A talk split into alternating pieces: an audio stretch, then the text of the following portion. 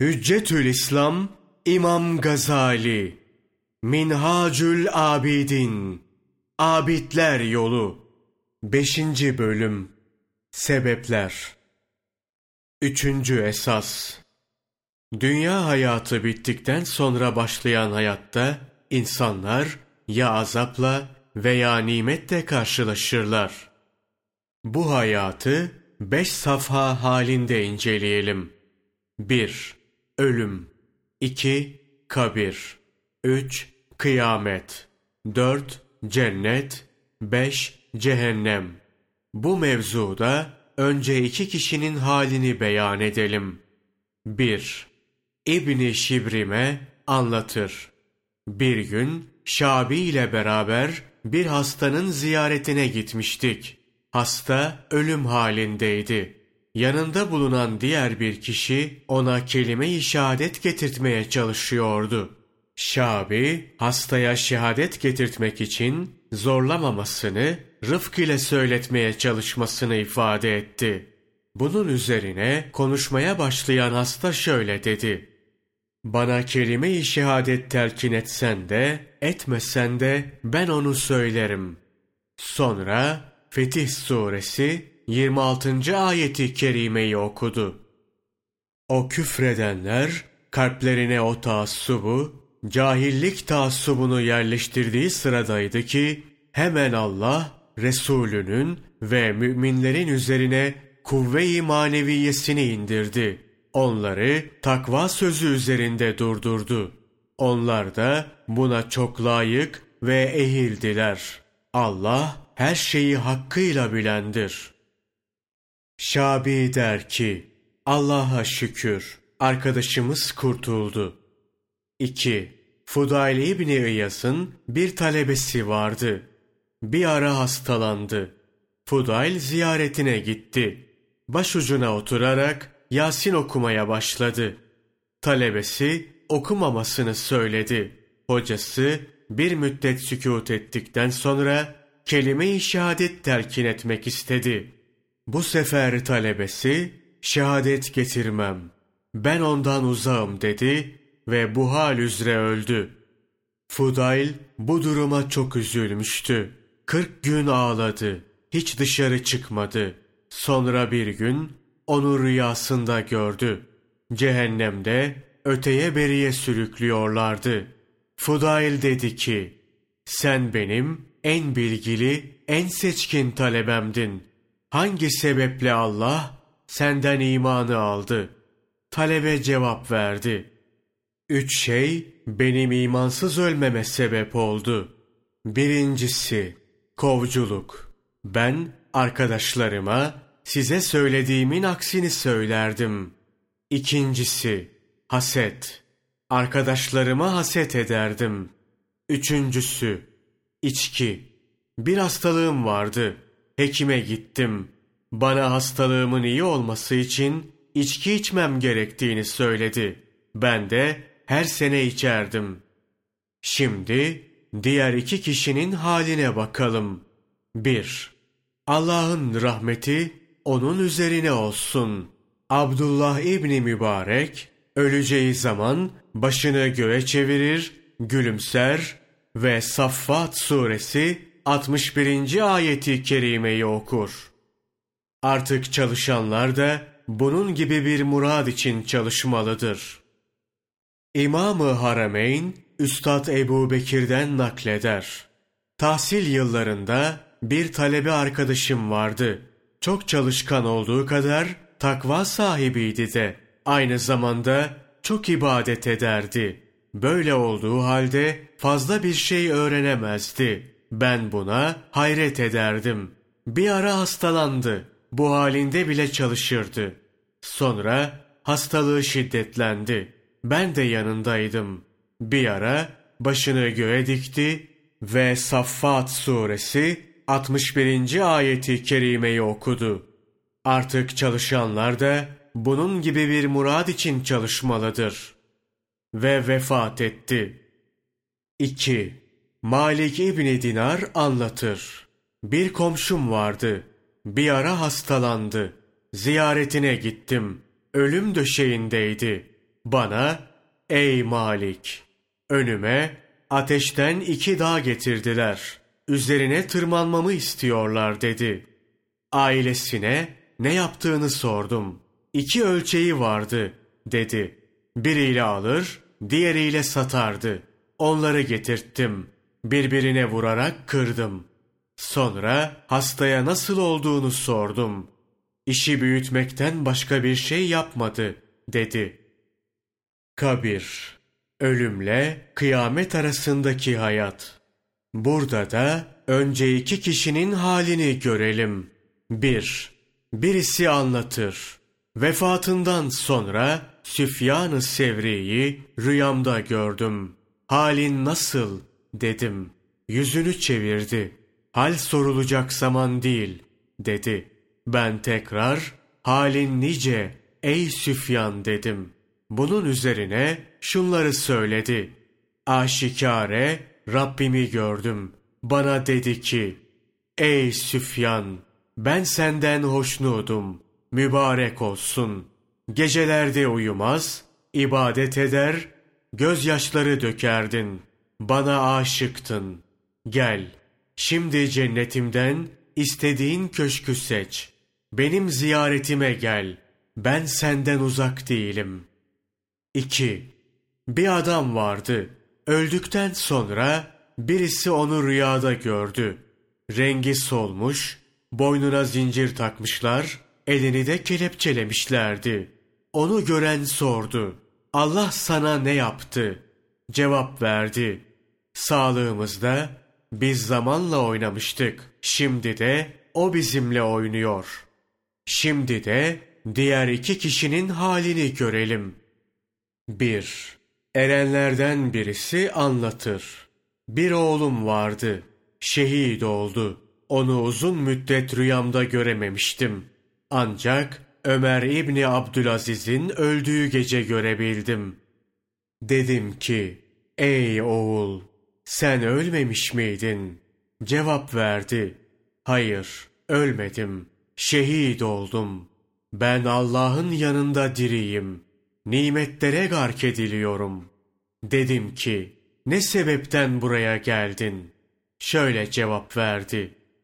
Peygamberlerden, sıddıklardan, şehitlerden ne kadar gök ehli varsa hepsi Ömer İbni Abdülaziz'in cenaze namazında bulunsun diye nida edildi.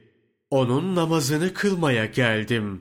Bu vesileyle bir de size selam vereyim dedim. 2. Hişam İbni Hassan anlatır. Bir oğlum vardı. Henüz gençken öldü. Bir gün onu rüyamda gördüm. Fakat ihtiyarlamıştı. Dedim ki, ne bu ihtiyarlık? Cevap verdi. Mezarlığımıza bir ölü geldi.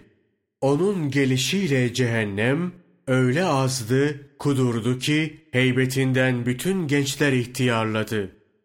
Cehennemin elim azabından Allah'a sığınırız.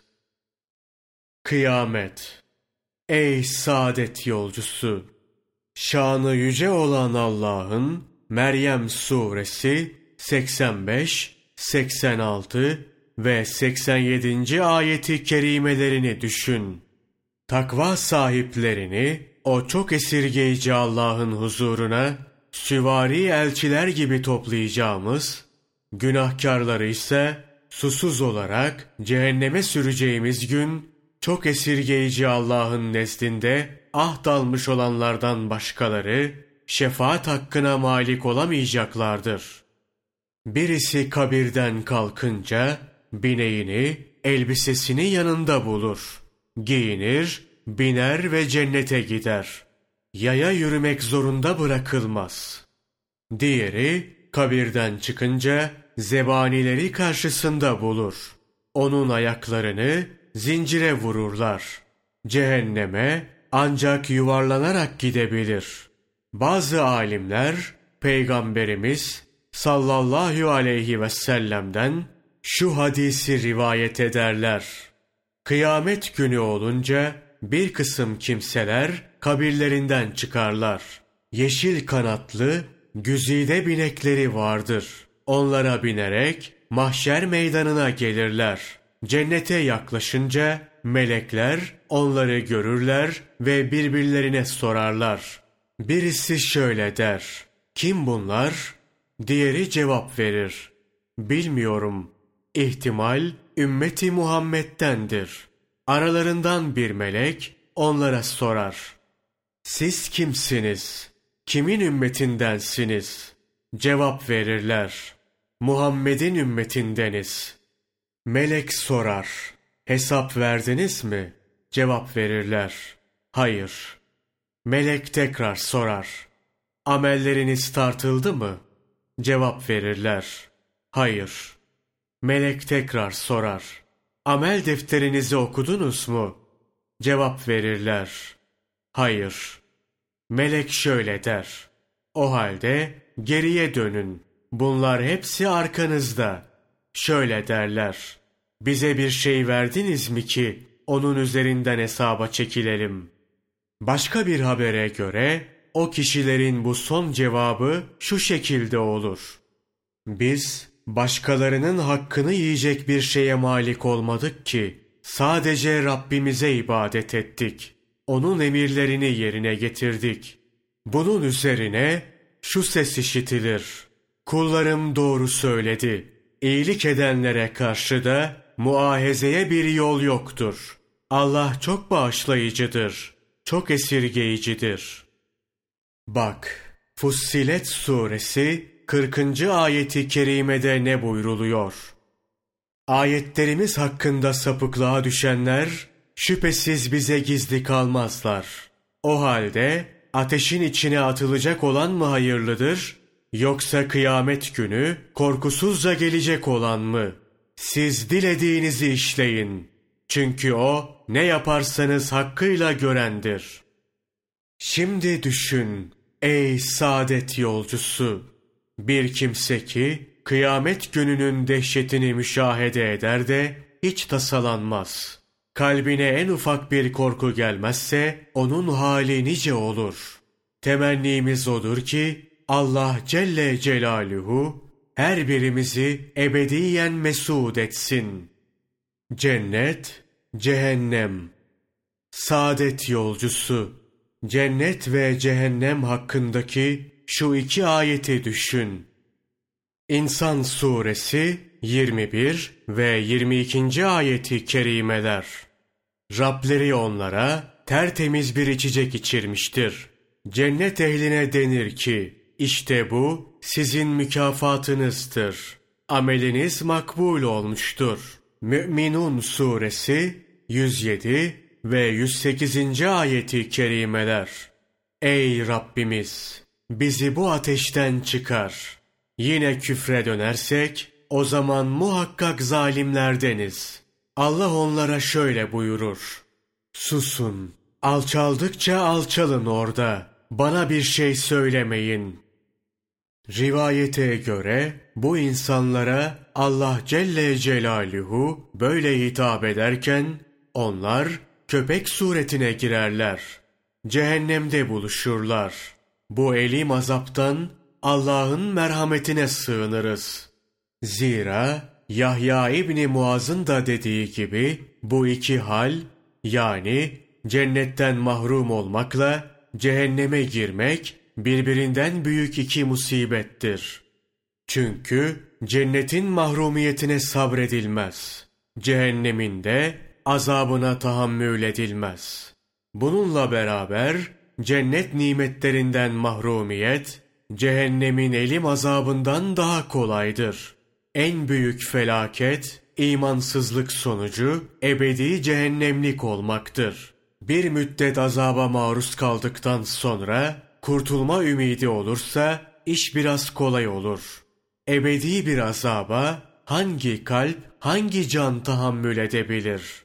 Bunun için Hazreti İsa aleyhisselam der ki, cennet veya cehennemde ebedi kalma düşüncesi şark ve garp ehlinin kalbini parçalar. Allah'ın rahmeti onun üzerine olsun. Bir gün Hasan-ı Basri'nin yanında bir hikaye anlatırlar. Cehennemde Ya Hannan, Ya Mennan diye figan ederek bir sene azap çektikten sonra en son çıkanın Hennat adında birisi olduğunu söylerler. Hasan-ı Basri ağlar ve keşke der. Ben Hennat olsaydım. Hazır bulunanların onun bu sözüne şaşmaları üzerine şunları söyler. Niçin şaşırıyorsunuz? Nasıl olsa bir gün cehennemden çıkmayacak mı? Benim çıkacağım da belli değil. Bütün mesele belleri büken, benizleri solduran, ciğerleri dağlayan, gönülleri paralayan, gözlerden kanlı yaşlar akıtan bir noktada toplanır. Bu nokta son nefeste imansızlık korkusudur.